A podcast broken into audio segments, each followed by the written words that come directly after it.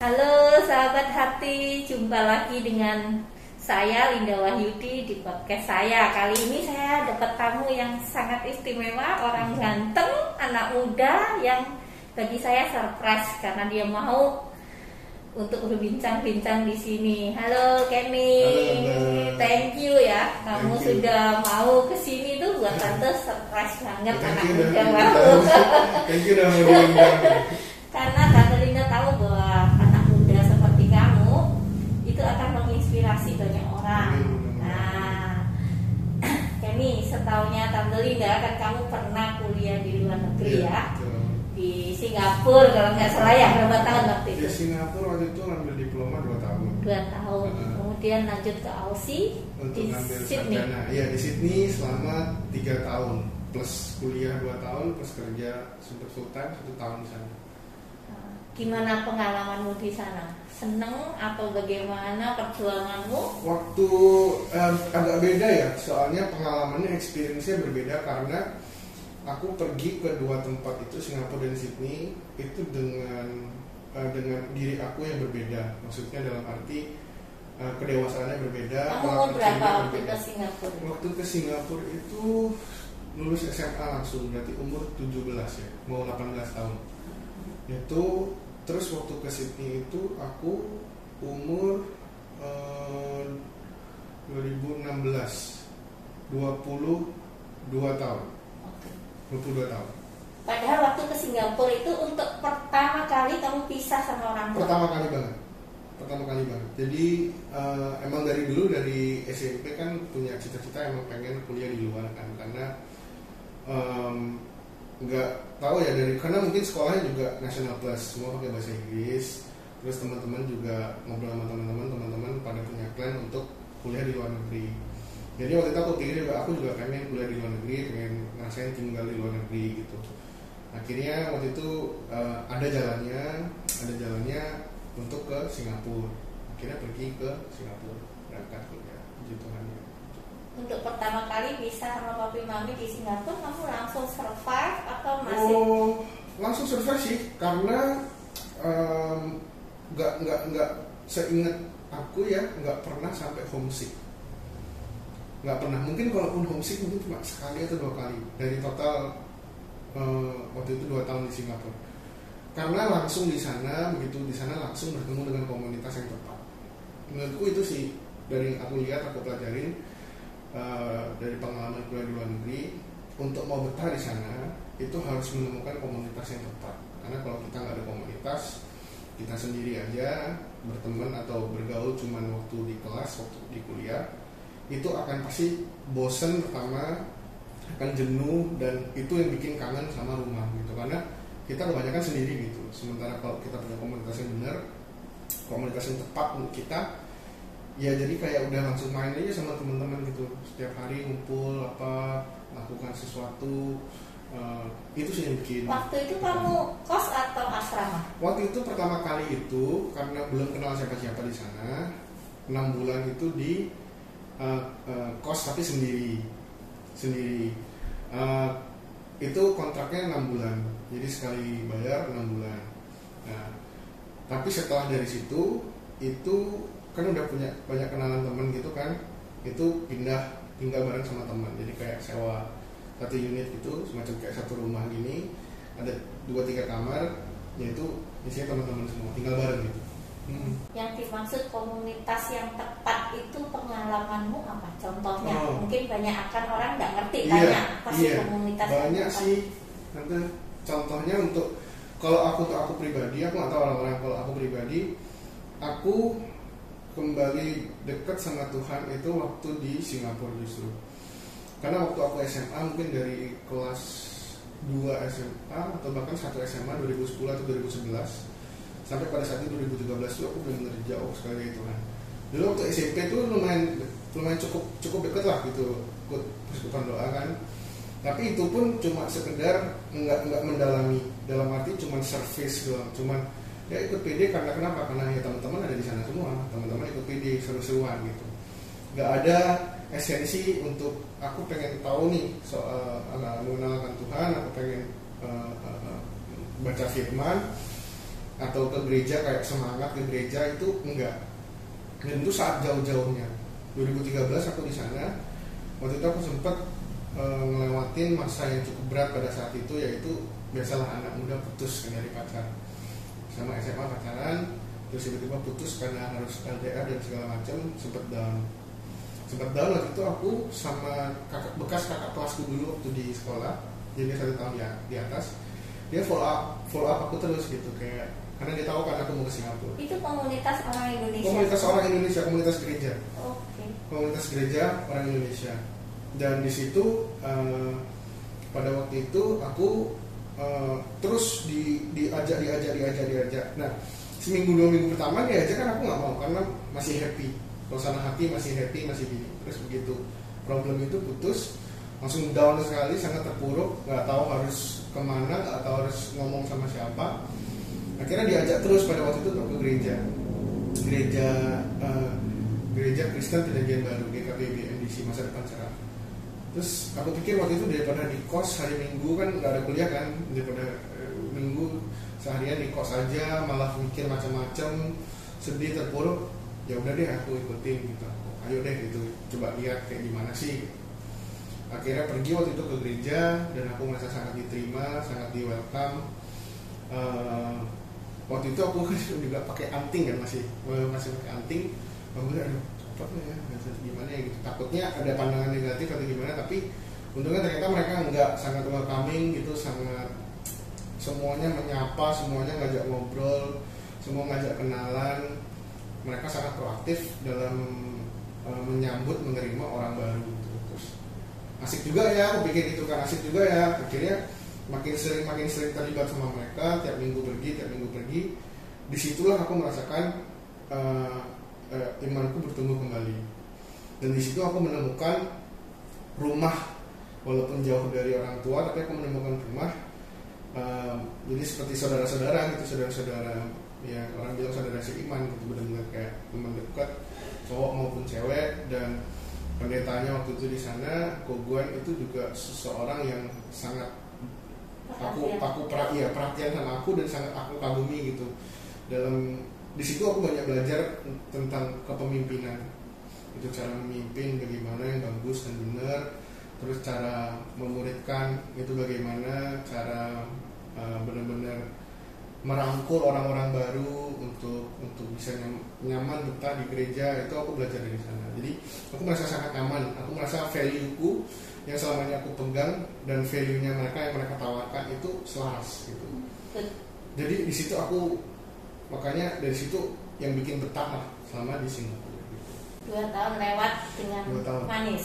dua tahun lewat dengan tidak tidak sepenuhnya manis Eh, tidak manisnya adalah di kuliahan karena nah ini salahnya mungkin kalau ada yang nanti dengerin mungkin waktu masih SMA atau mungkin orang tua yang denger bisa disampaikan ke anaknya pelajaran yang aku dapat adalah pada waktu itu eh, aku mau kuliah kan masih bingung anak SMA kan sangat wajar untuk bingung Yes. dengan kuliah apa yang diambil kan Yes, betul. jurusan apa ya A B C mana yang cocok ya mana passionku ya mana bingung kan kira pada waktu itu waktu aku kuliah ditawarin sama salah satu uh, agent uh, uh, uh, pem- pembelajaran namanya Universal sama Cak Esther nama uh, itunya manajernya ditanya dia dia bilang ke mami ke mami "Eh, ini ada nih dari Singapura baru datang kayak di education Hmm.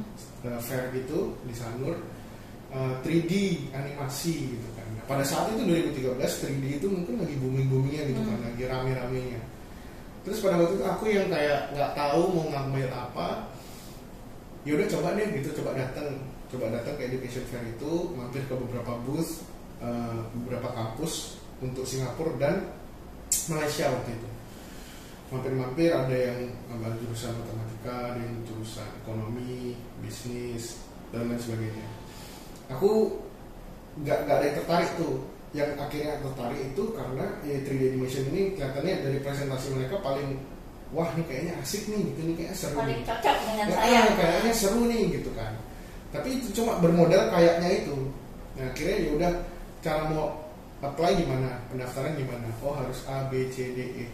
Aku pikir waktu itu ya udah deh coba aja. Kalau misalnya keterima ya berarti keterima. Kalau enggak ya udah cari yang lain.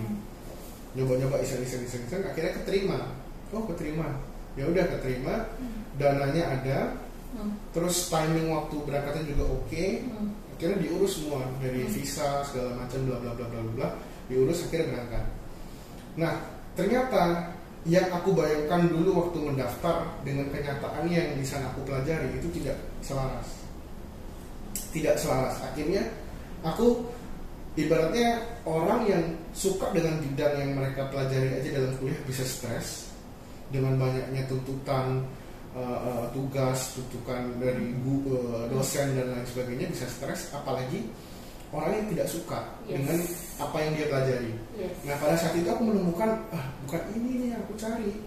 Aku aku pikir itu kayak gini tapi kok ternyata kayak gini ya gitu. Gak betah gitu aku. Eh, sempat berapa kali hampir nyerah kayak udah lama balik balik ke Indonesia aja udah gini gini gini gini gini. Tapi nggak dikasih sama papi waktu itu. Papi bilang papi bilang gini aku ingat banget. "Eh, kamu laki jadi laki-laki jangan jadi pecundang. Apa yang sudah kamu mulai harus kamu selesaikan. Itu adalah tanggung jawabmu akhirnya ya udah dengan dengan dengan dengan apa dengan kesusahan dan dengan eh, dengan mentalitas ya udah yang penting selesai. Jadi aku tidak memaksimalkan kesempatan aku untuk kuliah dalam bidang belajar waktu di sana. Yang penting lulus yang penting selesai gitu kan.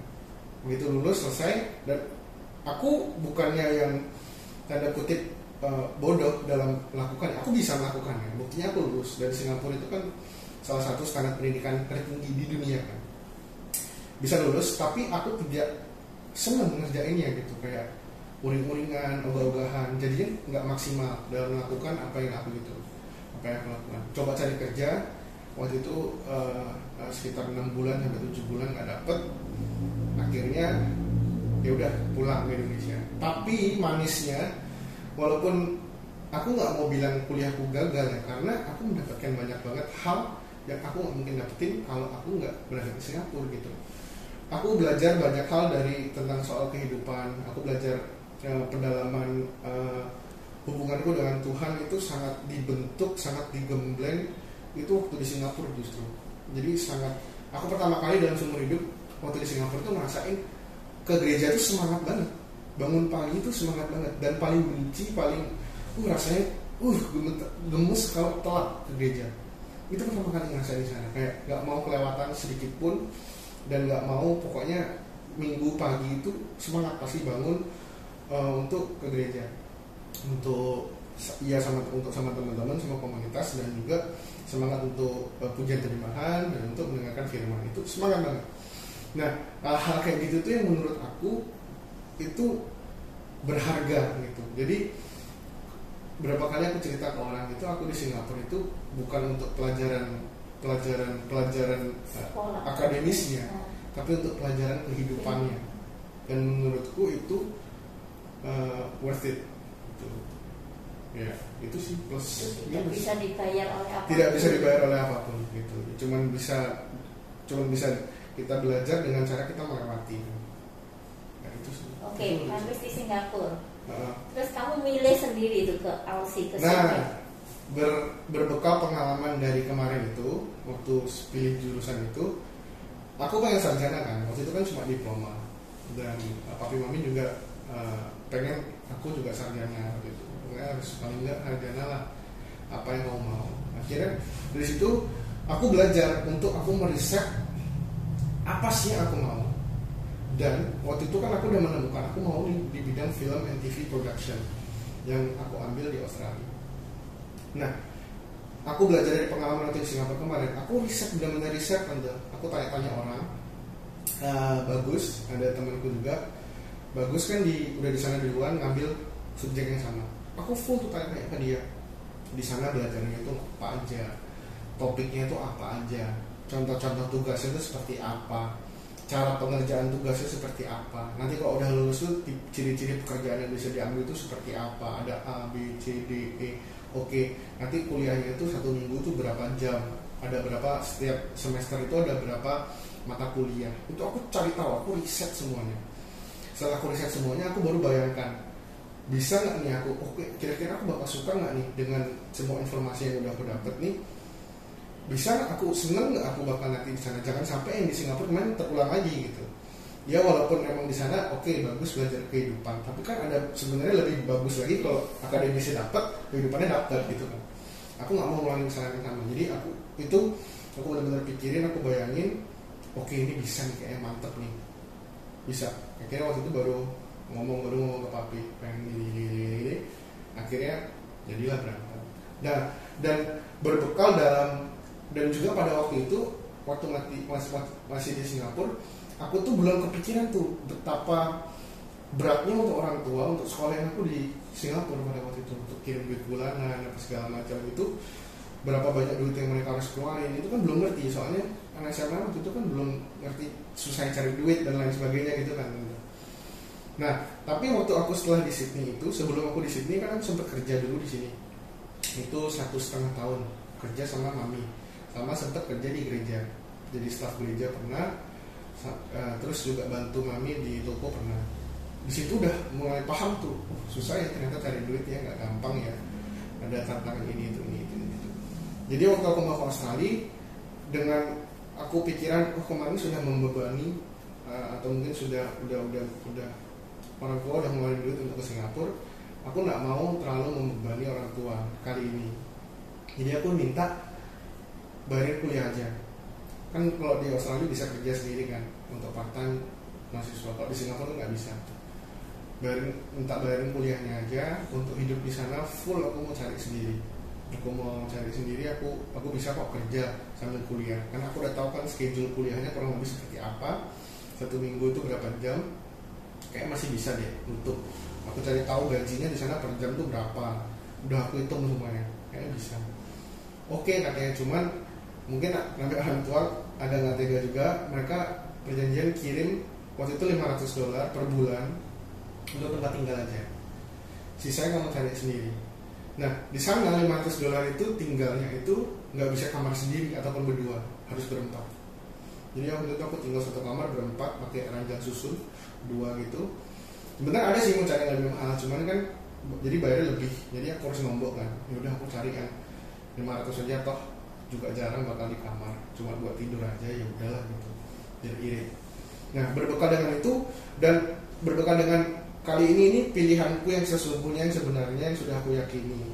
Jadi efeknya selama waktu aku di Australia dalam pelajaran aku sangat serius. Aku benar-benar serius aku benar-benar melakukan segala sesuatu tugas ataupun nggak ada ujian sih melakukan tugas ataupun uh, uh, karya yang project yang harus dikerjakan itu aku benar-benar all out sungguh-sungguh karena aku tahu ini nggak murah dan kedua ini pilihanku gitu. Dan ini pilihanku yang sesungguhnya yang sudah aku riset berhari-hari riset ke mana-mana aku bakal yakin suka di sini.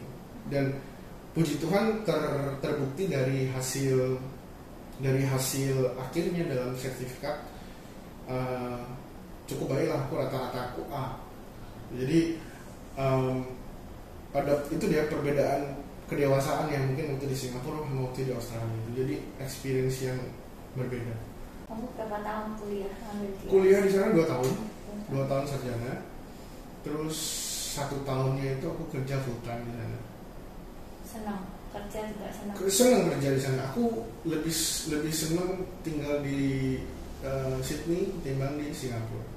Karena pertama kotanya lebih enak untuk ditinggalin karena kalau Singapura kan cuma gedung-gedung gedung-gedung aja. Mau jalan-jalan ya mall mall mall mall.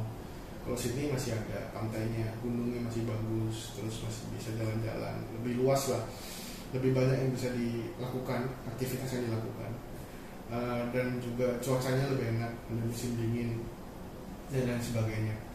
Uh, lebih ya, lebih kalau dilihat dari uh, skala panjang tujuanmu itu sebetulnya kamu masih ingin lanjut di Aussie? Sebenarnya, nah itu juga ada ada perubahannya itu pendewasaannya. Awalnya itu um, awalnya itu kan aku udah menikmati kuliah di sana. Temu dapat banyak temen, tinggal bareng temen waktu itu udah enjoy banget. Terus kerja di sana full time dengan gaji yang lumayan, maksudnya lumayan. Aku paling nggak kalau makan atau mau apa nggak harus terlalu ngitung-ngitung banget lah gitu. Maksudnya akan masih tercukupi dengan gajiku waktu di sana. Enjoy banget. Nah terus waktu itu eh, papi itu sempat telepon dengan kurang lebih eh, intinya itu kapan pulang? Papi butuh dibantu di sini. Papi sudah tua untuk regenerasi. Nah pada waktu itu itu waktu aku baru mulai kerja full time itu mungkin di bulan pertama ke bulan kedua. Atau bahkan aku sebelum kerja kayaknya ada omongan itu. Aku memba aku bantah. Aku bantah benar-benar habis-habisan aku bantah. Aku bilang nggak mau aku nggak mau pulang Indonesia. Gitu. Aku mau kerja di sini aku mau berkarya di sini orang kerja di sini enak kok gajinya gajinya enak kok. Dengan untuk ya hidup dan lain sebagainya itu sangat sangat mencukupi gitu. Nggak mau lah tapi usaha apa kalau papi ini eh, sewa aja apa eh, cari aja direktur untuk dia suruh jalanin bisnisnya. Atau papi waktu itu bahkan keterlaluannya sampai aku bilang aku ingat banget "Ya udah jual aja lah pak buat uang papi pensiun untuk papi nikmatin masa tua gitu loh. Jual aja bisnisnya itunya jual buat papi dan mami bisa jalan-jalan bisa menikmati masa tua gitu yang yang yang selama ini kan udah kerja banting tulang untuk anak-anaknya sekarang bisa nikmatin gitu loh untuk buat mereka sendiri gitu. Sempat ada omongan itu. Eh, papi juga nggak terima. Nggak bisa ini kan namanya ini namanya perusahaan papi udah bangun dari dulu. Masa mau masa mau dikasih orang? Ini sayang banget gitu gini gini, gini. cuman pada waktu itu aku yang masih bebal. Nggak bisa tuh nangkap itu. Kayak ya udah nggak gue jual kayak apa terserah papi lah mau diapain.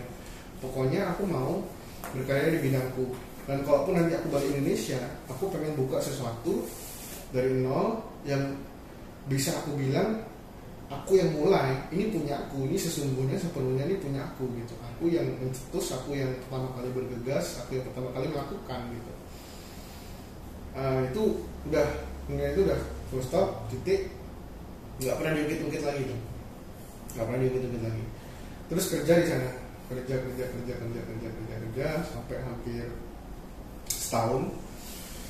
Mungkin di bulan ke hmm, 7 atau 8 gitu tiba-tiba nggak tahu kenapa aku bisa kepikiran ke hal sama gitu. Kepikiran eh, juga karena ngobrol-ngobrol sama beberapa orang. Nah waktu itu teman bilang kayak mulai bisnis itu nggak gampang loh gitu. Nggak segampang kedengarannya. Gitu. Ada banyak hal yang harus diperhitungkan ada banyak modal yang modal yang harus dikeluarkan dan kalaupun modalnya sudah keluar tempatnya udah jadi udah jadi kamu untuk cari klien pertamamu untuk ini itu ini itu tuh nggak nggak gampang gitu nggak nggak gampang gitu. Terus itu lumayan mengganggu pikiranku kan? Lumayan mengganggu pikiranku. Terus akhirnya aku sempat telepon papi lagi untuk sekedar ngobrol masalah itu. Terus papi pun juga bilang yang sama kamu pikir gampang untuk mau start bisnis baru? Kamu pikir gampang kamu itu kalau start bisnis baru ibarat kamu mulai dari nol. Dari nol nol kecil. Kalau kamu terusin bisnisnya papi paling enggak kamu tuh udah mulai dari 50 lah. Enggak dari nol gitu. Ini udah udah udah udah udah akan bagus ini prospek ke depannya udah akan bagus. Ini mulai dari 50 gitu loh. Udah 50 poin tanda kutip lebih dulu ketimbang kalau kamu mau mulai bisnis baru. Awalnya aku masih belum bisa terima awalnya aku masih belum bisa terima kayak ya tapi kan aku nggak seneng untuk ngurusin itu. Aku nggak seneng untuk ngelakuin bisnisnya papi bukan bidangku. Sekali lagi itu pokoknya passion passion passion passion passion passion passion. Selalu bukan pokoknya aku mau melakukan sesuatu yang sesuai dengan passionku. Akhirnya telepon selesai. Terus itu proses lagi jalan berapa hari berapa minggu berapa bulan. Sampai aku sempat ada mungkin nggak tahu ya mungkin roh kudus yang ngomong atau gimana. Sampai aku bilang eh, ada pemikiran kayak kenapa kamu nggak bantuin aja dulu usaha papi? Eh, belajar dulu dari papi. Eh, maksudnya jangan dijual kan sayang. Aku mikir sayang. Eh, terus waktu itu udah ngerti juga cari duit tuh nggak gampang ya susah dan makin makin diperkuat dengan pikiran mengenai bisnis itu susah gitu. Dari nol itu susah nggak gampang gitu. Belum nggak akan bisa langsung untung ibaratnya. Ada investasi waktu yang dibutuhkan sampai nanti dari investasi waktu itu bisa berbuah hasil gitu. Terus pada waktu itu aku yang makin eh, udah udah udah cukup dewasa eh, dalam arti udah cukup tua udah mulai tuh mikir kayak nanti aku nikah gimana ya? Nanti aku berkeluarga bagaimana ya? Karena kan harus siap secara finansial dan lain-lain lain-lain. Akhirnya dari situ, dari situ aku mikir cara apa ya yang paling bisa bikin cepet aku untuk siap secara finansial? Gitu. Eh, akhirnya waktu itu mikir kenapa nggak terusin aja dulu usaha usaha papi belajar dari papi serap semua ilmunya. Sampai nanti papi pensiun kamu yang take over bisnis itu bisa jalan dengan sendirinya bisa udah bisa autopilot baru tuh kamu mulai tuh bisnisnya Iya. baru tuh tuh kamu mulai tuh apa yang kamu pengen lakukan sesuai dengan passionmu itu. Itu tiba-tiba kepikiran kayak oh iya kenapa nggak gitu ya? Kenapa nggak gitu ya? Aku mikir. Terus aku sempat waktu itu ngomong ke beberapa teman nanya pendapat gitu kan. Dia bilang ya kalau menurutnya dibilang menurutnya mereka sih itu sih kalau kamu mau kestabilan finansial yang cepat. Itu adalah cara tercepat untuk melakukan itu. Dari sana aku mikir dengan aku melakukan itu pulang ke Indonesia itu ada banyak orang yang diuntungkan. Pertama udah pasti papi karena dia tenang oh akhirnya anakku mau nerusin Yes. anakku mau belajar. Kedua mami pasti mami senang aku pulang kan. Mami senang. Dan ketiga Kiki adikku ya dia pasti senang lah pokoknya pulang ada teman lagi apa segala macam jadi aku mikir gila dengan aku pulang ini tiga orang diuntungkan ketimbang cuma jadi aku sendiri satu orang gitu dan dengan aku menolak itu secara nggak langsung tiga orang dirugikan gitu. jadi dari situ aku nggak pikir panjang sih aku Kamu dewasa panjang. sekali pemikirannya kan. Iya. Dari situ aku nggak pikir panjang, aku langsung kayak oke aku mau pulang, aku mau aku mau ngelakuin ini karena aku eh, itu yang aku kejar itu adalah itu kestabilan finansial. Karena aku pengen nanti begitu saatnya tiba aku pengen nikah aku pengen apa sudah siap nih. Aku sudah pengen menyiapkan dari sekarang gitu. Nah em, apa aku pernah dengar dari eh, satu pembicara si namanya lupa dia nulis buku Rich Dad Poor Dad Robert Kiyosaki. Dia bilang passion itu egois. Karena passion itu cuma ber- berbicara tentang aku aku aku aku. Aku melakukan apa yang aku senangi aku melakukan apa yang aku bisa aku pengen. Pokoknya semua aku. Dia bilang jangan melakukan hal dengan passion tapi dengan purpose dengan tujuan. Karena kalau kita melakukan hal dengan purpose dengan tujuan itu kita melakukan untuk orang lain aku kan lumayan suka baca buku lah lumayan hobinya. Aku tiba-tiba keingat itu gitu keingat itu itu makin memperkuat keputusanku untuk pulang udah pulang Indonesia. Nah, tapi nggak selesai sampai nggak selesai sampai di situ. Aku mau konfirmasi sama Tuhan aku tanya mau tanya Tuhan Tuhan pulang nggak nih? Karena pilihannya ada dua pulang sekarang atau pulang nanti. Karena aku pasti bakal pulang karena visanya kan udah habis ya habis gitu kan. Antara pulang sekarang 2019 pertengahan atau nanti 2021 Februari ini. Aku mau tanya Tuhan gitu. Aku doa aku doa aku doa. Nah pada waktu itu tuh ada tahunan itu eh, aku di ke gereja Hillsong. Ada Hillsong Conference semacam KKR itulah tahunan dari seluruh dunia kumpul di satu tempat. Di tahun itu aku pergi sama teman-teman. Nah aku tujuan pergi ke sana cuma minta satu jawaban doang. Pokok doa aku cuma satu Tuhan aku pengen tahu aku harus pulang apa kalau apa aku harus uh, stay pulangnya sekarang atau pulangnya nanti gitu kan. Itu aja pokoknya di setiap ada sesi doa itu yang aku tanya. Hal itu doang aku tanya. Hari pertama mulai itu malam. Nggak ada jawaban belum dapat apa-apa. Hari kedua dari pagi. Sesi pagi belum ada sesi siang belum ada sesi malam belum ada hari ketiga dari pagi belum ada siang belum ada malam belum ada. Aku udah mikir waduh satu hari lagi nih gitu.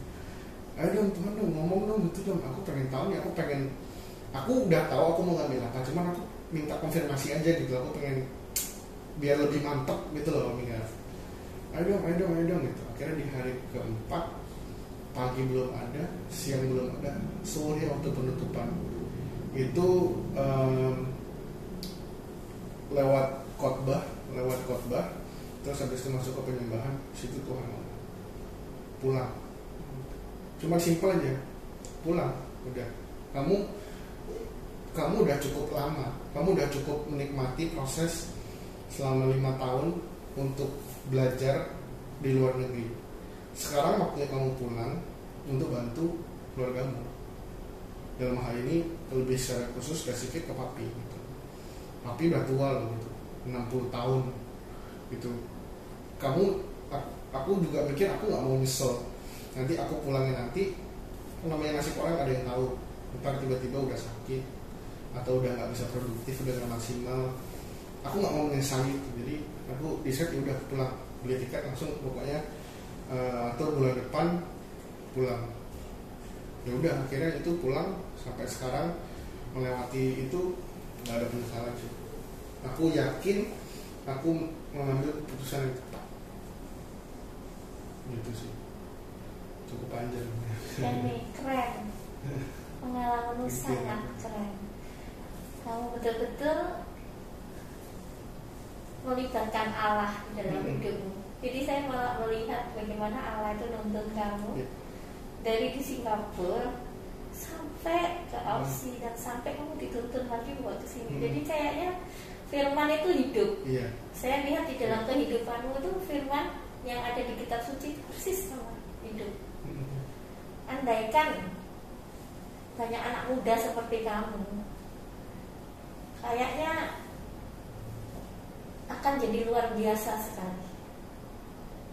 Anak-anak Hmm. muda yang mengandalkan Tuhan. Hmm. ya semoga siapa pun yang mendengar podcast ini terutama anak-anak muda saya hanya ingin mengatakan satu. Ini loh contohnya orang mengandalkan Tuhan. Bukan masalah kamu hebat bukan. Hmm. Allahmu yang hebat. Iya betul. Dan Allah itu memang bisa diandalkan. Hmm. kalau kita ngomong orang tua kayaknya ah itu kan urusan orang tua urusan Tuhan. Tapi kalau dari mulut anak muda seperti kamu mengatakan bagaimana Allah menuntun hidupmu ini kan ada kesaks ini adalah kesaksian yang bagus sekali. Hmm. Bahwa dari mulut anak muda loh Hmm. gitu. Ya. Iya, karena aku em, aku selalu doa gini untuk orang-orang itu aku sering doa. Apalagi waktu dulu di waktu di Sydney kan aku eh, salah satu pemimpin anak muda di sana kan untuk di komunitas gereja. Salah satu leader di sana.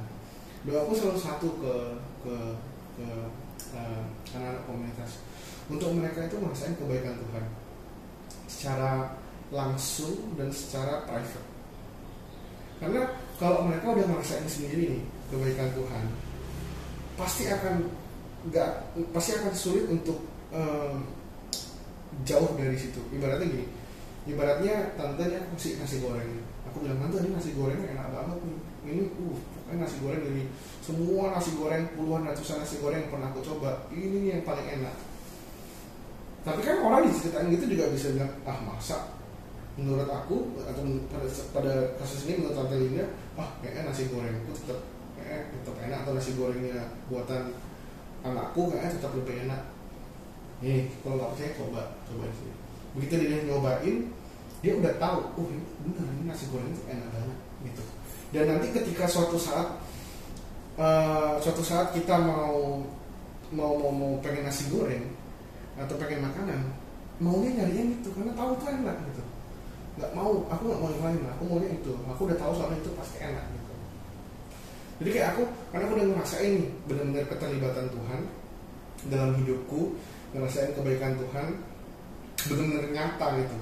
Dalam artian kayak aku yang nggak sempurna aku yang jauh bahkan dari kata sempurna dengan banyak kesalahanku banyak kecacatanku itu aja Tuhan tuh masih masih perhatiin banget ya itu masih Tuhan itu pasti sangat care masih sangat peduli dalam setiap keputusan hidupku gitu.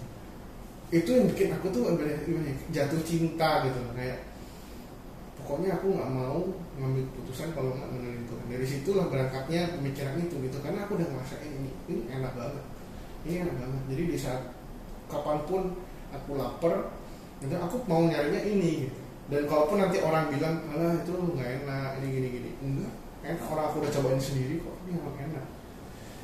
Jadi ya kalau ketika orang-orang ini langsung secara langsung merasakan kebaikan Tuhan pasti akan susah untuk luput dari dari dari itu untuk mengandalkan mengandalkan Tuhan gitu.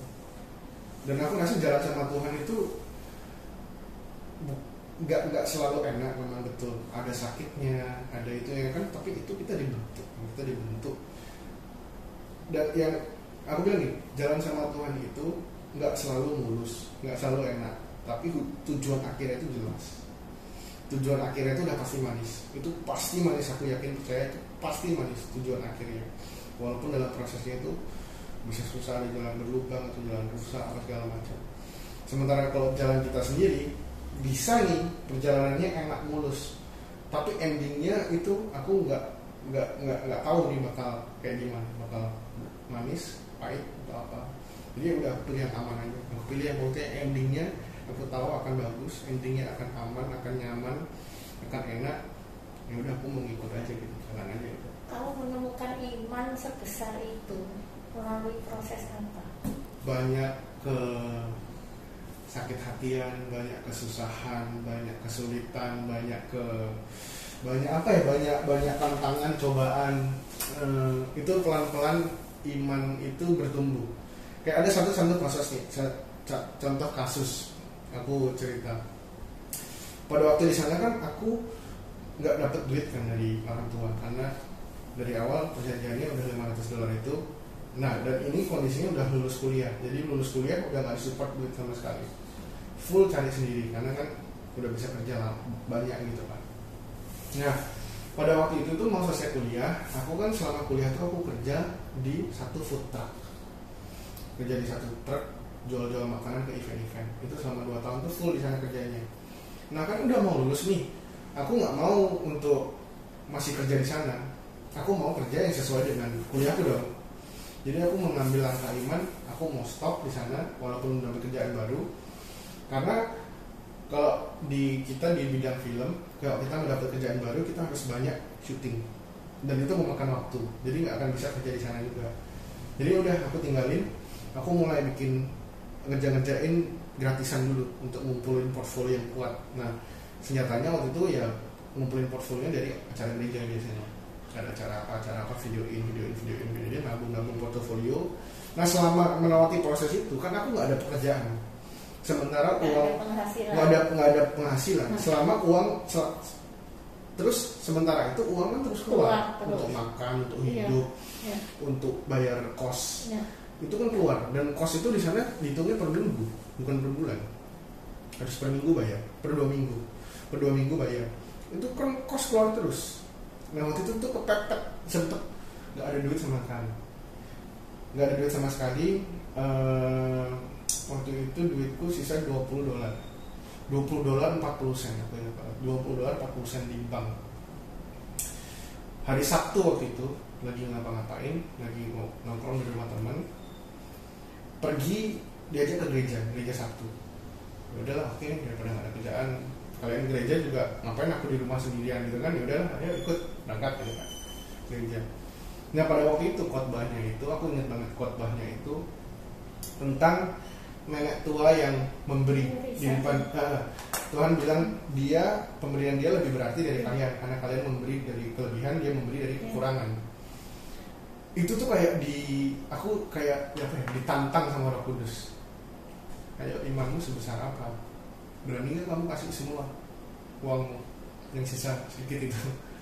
Itu 20 dolar itu aku udah mau beli mau mau beli odol aja. Aku mikir loh kan kan 4 dolar "Aduh, 4 dolar ini bisa buat makan indomie. Indomie satu bungkus tuh setengah sen.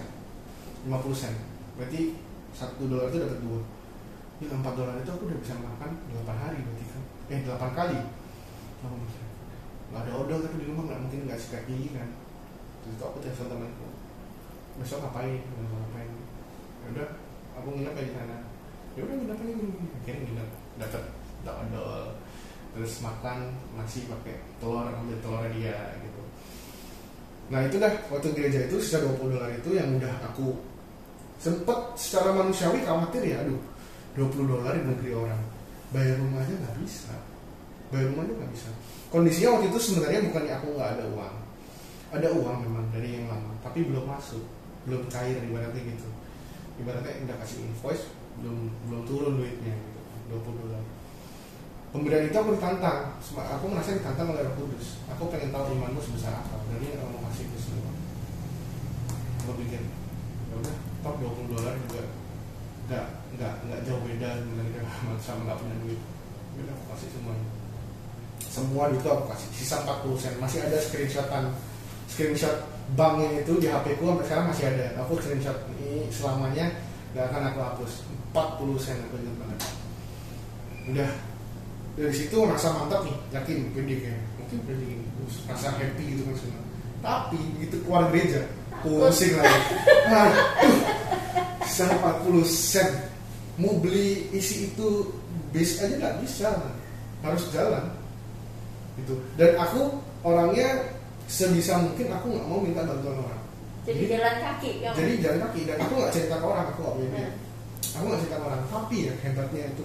Tuhan tuh selalu ada aja ada aja kebaikannya. Ntar orang kasih makan ntar orang kasih gini eh makan bareng ya makan bareng gitu. Misalnya mau bayar kan ya soal-soal aja eh nanti aku transfer ya berapa? gitu. Oh nggak usah nggak usah santai aja gitu. Atau misalnya makan di rumah gitu eh ini berapa nih? Patungannya kita berapa? "Ya udah santai aja gitu. Ini udah ada stok sisa segala macam. Dipelihara gitu loh walaupun nggak punya duit ya dipelihara gitu.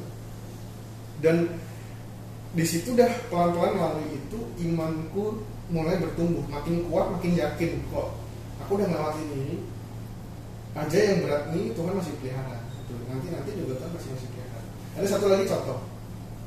Waktu itu sama teman-teman mereka mau main kano tuh main kano kan oke pergi main kano gitu kan. Ikut teman punya mobil di sana ya udah nebeng kan. Nggak usah keluar untuk di bensin apa eh, kartu itu tap untuk kereta bis nggak usah karena naik mobil teman kan. Mobil sana aku bawa kamera aku main foto itu karena aku tahu aku nggak nggak akan main kano ya orang nggak punya duit mau sewa kayak apa gitu kan. Akhirnya ya udah aku sewa aku sewa eh, kano itu. Dan pada waktu itu duitnya sih sebenarnya udah cair. Tapi kan itu ibaratnya duit terakhir 300 dolar aku ingat. Itu duit terakhir. Setelah itu habis se- selama aku belum dapat pekerjaan nggak ada duit gitu. Itu udah apa titik darah penghabisan terakhir 300 dolar jadi kan sebisa mungkin aku nggak keluarin duit kan untuk hal-hal yang nggak penting karena udah ngerasain tuh kemarin wah pusing ya nggak punya duit susah ya gitu. Akhirnya pada main kamu aku nggak mau aku nggak mau sewa. Terus tanya kenapa mau gini gini enggak deh lagi waktu itu aku alasannya aku bilang apa gitu lagi lagi nggak enak badan apa gimana flu apa gimana. Ya udah aku fotoin aja kalian main-main gitu. Akhirnya aku fotoin tuh fotoin fotoin gitu mereka lagi main-main aku fotoin fotoin fotoin fotoin. Terus kan dari itu aku kirim gitu kan. Aku kirim aku edit aku kirim. Kan oh, thank you ya ini ini, bagus gini gini gini udah itu bulan November aku ingat banget. Bulan November. Sampai bulan Desember itu belum dapat kerja November. belum dapat kerja. Jadi 300 itu pelan-pelan menipis. Pelan-pelan menipis menipis menipis menipis menipis sampai aku udah mulai cut benar-benar kemarin kan sempat ngisi kartu itu udah aku isi karena kebutuhan kan sampai eh, itu udah keisi terus belum dapat kerjaan belum dapat kerjaan. Tapi aku udah apply apply ke mana mana mana mana apply udah di WhatsApp Bali udah di email Bali udah gini tapi belum ada yang lanjut gitu loh. Terus ini bulan Desember mendekati Natal. Cadangan duitku sudah hampir habis lagi sisa 50-an dolar 50 40 dolar. Udah sisa dikit banget lah pokoknya dikit banget lah terus untuk hadiah Natal aku dapat satu hadiah tiba-tiba gitu. Eh ini buat kamu dari kita. Nanti "Hah, kita siapa? Ya udah dari kita buka aja. Oh ya udah thank you ya ini udah aku sampai rumah buka. Ternyata itu aku dapat voucher eh, duit senilai 100 dolar. Dari orang-orang yang waktu bulan November kemarin aku foto-fotoin. Ini semacam hadiah apresiasi dari mereka karena udah aku foto-fotoin mereka patungan ber kita bersembilan bersepuluh orang kasih aku 100 dolar itu. Luar biasa. uh di situ tuh kayak wah gila. Bener-bener Tuhan itu pertolongan Tuhan itu emang pas gitu loh. Pas lagi butuh pas dapet. Pas lagi butuh pas dapet. Dan singkat cerita atas akhirnya waktu itu punya duit 150 dolar pakai sampai mau habis lagi aku dapat kerjaan. Itu tuh aku ngerasa tuh dalam satu dua bulan itu benar-benar imanku tuh kayak diuji banget. Diuji banget. Dan aku rasa Holy uh, Roh Kudus itu ngomong ke aku dia bilang gini Ken aku pengen tahu aku pengen uji kamu kamu hubunganmu dengan uang itu seperti apa? Aku pengen tahu uji sekarang. Karena tahun depan aku akan berkati kamu luar biasa aku akan berkati kamu secara luar biasa akan berkati keluargamu secara luar biasa. Aku rasa Roh Kudus tuh ngomong gitu ke aku. Jadi aku melewati ujian itu untuk tahu nih aku lulus nggak nih? Gitu. Apakah aku kan kita bilang manusia tidak bisa menyembah dua Tuhan antara mamon atau Tuhan. Dan pada saat itu aku mikir mamonku ini adalah uang. Karena aku rasa aku yakin mamonnya orang tuh berbeda-beda ada yang mungkin oleh posisi jabatan atau apalah. Tapi mamonku aku rasa pada saat itu adalah uang materi gitu. Akhirnya aku lewatin itu semua dan uh, dan dengan kejadian 2020 orang lagi krisis aku merasa aku diberkati luar biasa sekali dalam keuanganku tahun 2020 dan menurutku dan aku percaya aku yakin itu adalah karena itu dia yang Roh Kudus bilang di tahun 2018 eh 2019 awal. Atau eh 19 19 kamu balik tahun 18, 18 akhir. Aku balik 2019 tengah itu 18 akhir. Aku ngelewatin itu 2018 uh, Oktober November Desember. Yang benar-benar kiri nggak punya duit. Aku lulus kan September. Kiri nggak punya duit itu. Di situ aku juga belajar benar-benar uh menghargai sekali namanya uang itu karena benar-benar waktu itu yang aku bisa lakukan cuma bersyukur aja. Jadi belajar sekali untuk bersyukur. Untuk waktu itu aku ingat banget bisa ngisi kartu itu aja udah kayak aduh puji Tuhan banget udah masih bisa ngisi. Masih bisa ngisi. Dan jadi akhirnya ke bawah sampai sekarang gitu. Dengan duit itu sangat menghargai banget gitu. Nggak nggak nggak mau hambur-hamburin nggak mau buang untuk yang percuma-cuma gitu. Melalui proses itu gitu ngelakuin proses itu mungkin yang dulunya sekarang ya udah supaya nanti besok juga dapat lagi besok juga dapat lagi. Nggak menabung nggak apa. Akhirnya dari situ belajar oh ternyata itu salah. Harus begini harus menabung. Kita harus menyisihkan. Kita harus uh, uh, mengatur keuangan kita untuk diri kita di masa depan. Bukan untuk sekarang aja untuk diri kita di masa depan. Dan itu dia tergenapkan 2020 aku merasa Tuhan berkatin aku luar biasa besar secara finansial secara keuangan. Walaupun orang susah orang krisis merasa ada aja berkatnya ada aja berkatnya ada aja berkatnya itu sih. Ini sebelum saya nutup session ini nanti kita lanjut session kedua ya yeah. ya tentang kehidupan keluarga ya. Yeah. nah sebelum menutup ini saya ingin tanya sekarang kan kamu sudah setahun nih kerja di papa. Setahun setengah. Meneruskan bisnisnya papa. Uh, gimana perasaan belum meneruskan sih masih karena papa masih aktif kan. Jadi Hmm. masih aku masih bilang itu tahap masih tahap belajar. Oke. Tahap kuliah lanjutan untuk kamu bekerja sama papa? Kuliah kerja nyata. Yes. Aku belajar banyak hal. Dan Hmm. aku um, awalnya memang nggak suka ya karena emang bukan untuk di sini gitu. Oke. tapi aku percaya kan ada istilah do what you love. Do what you love. Lakukan apa yang kamu cintai. Tapi waktu itu aku sempat baca satu buku orang ini bilang doing what you love melakukan apa yang kamu sukai itu sebenarnya berlebihan. Ada yang lebih penting dari itu dia bilang. Cintai apa yang kamu cintai apa yang kamu lakukan. Jadi dari situ aku belajar untuk ya ini pilihanku aku berada di sini. Walaupun awal-awalnya mungkin gak seneng tapi aku mm, eh, mengharuskan mengingatkan untuk belajar sama papi untuk segala hal walaupun sekarang masih banyak banget yang aku belum tahu memang. Karena banyak banget hal yang perlu dipelajari kan. Cuman em, aku bisa bilang kalau dari waktu aku nyampe itu sampai sekarang aku cukup udah cukup level up lah untuk step selanjutnya. Gitu dan aku kan terus belajar sampai nanti papi udah eh, mungkin terlalu udah nggak bisa lanjut lagi dalam arti udah capek udah udah udah udah terlalu tua. Dan harapanku adalah pada saat itu tiba aku sudah nyerap semua ilmunya dan aku bisa lanjutin dan juga tentunya kembangin warisan yang udah dititipin ini. Dan aku happy sekarang. Aku happy. Aku happy dengan hidupku aku happy dengan pekerjaanku aku happy dengan lingkungan pertemanan aku happy dengan semua hal. Nggak ada yang aku sesalin Luar biasa. Oke, teman-teman, semoga pembicaraan session pertama ini dengan Kenny dapat menginspirasi banyak dari kita. Baik anak muda maupun kita-kita yang sudah senior begini kita belajar dari anak muda. Kalau di kitab suci mengatakan jangan takut meskipun kau muda, engkau akan menjadi saksi buat seluruh bangsa. Dan Kenny sudah memberikan saksi pada Ini kami-kami walaupun Tante Linda sudah senior begini Iya. tetap belajar banyak Iya. dari iman kamu ya. Hmm. Oke. Sampai jumpa di episode yang kedua. Saya akan bertanya sama Kenny tentang keluarga. Bagaimana artinya seorang mami atau seorang papi bagi dia. Semoga episode kedua ini lebih lagi menginspirasi. Jadi tetap tonton episode selanjutnya bersama Kenny Susanto. 看天龙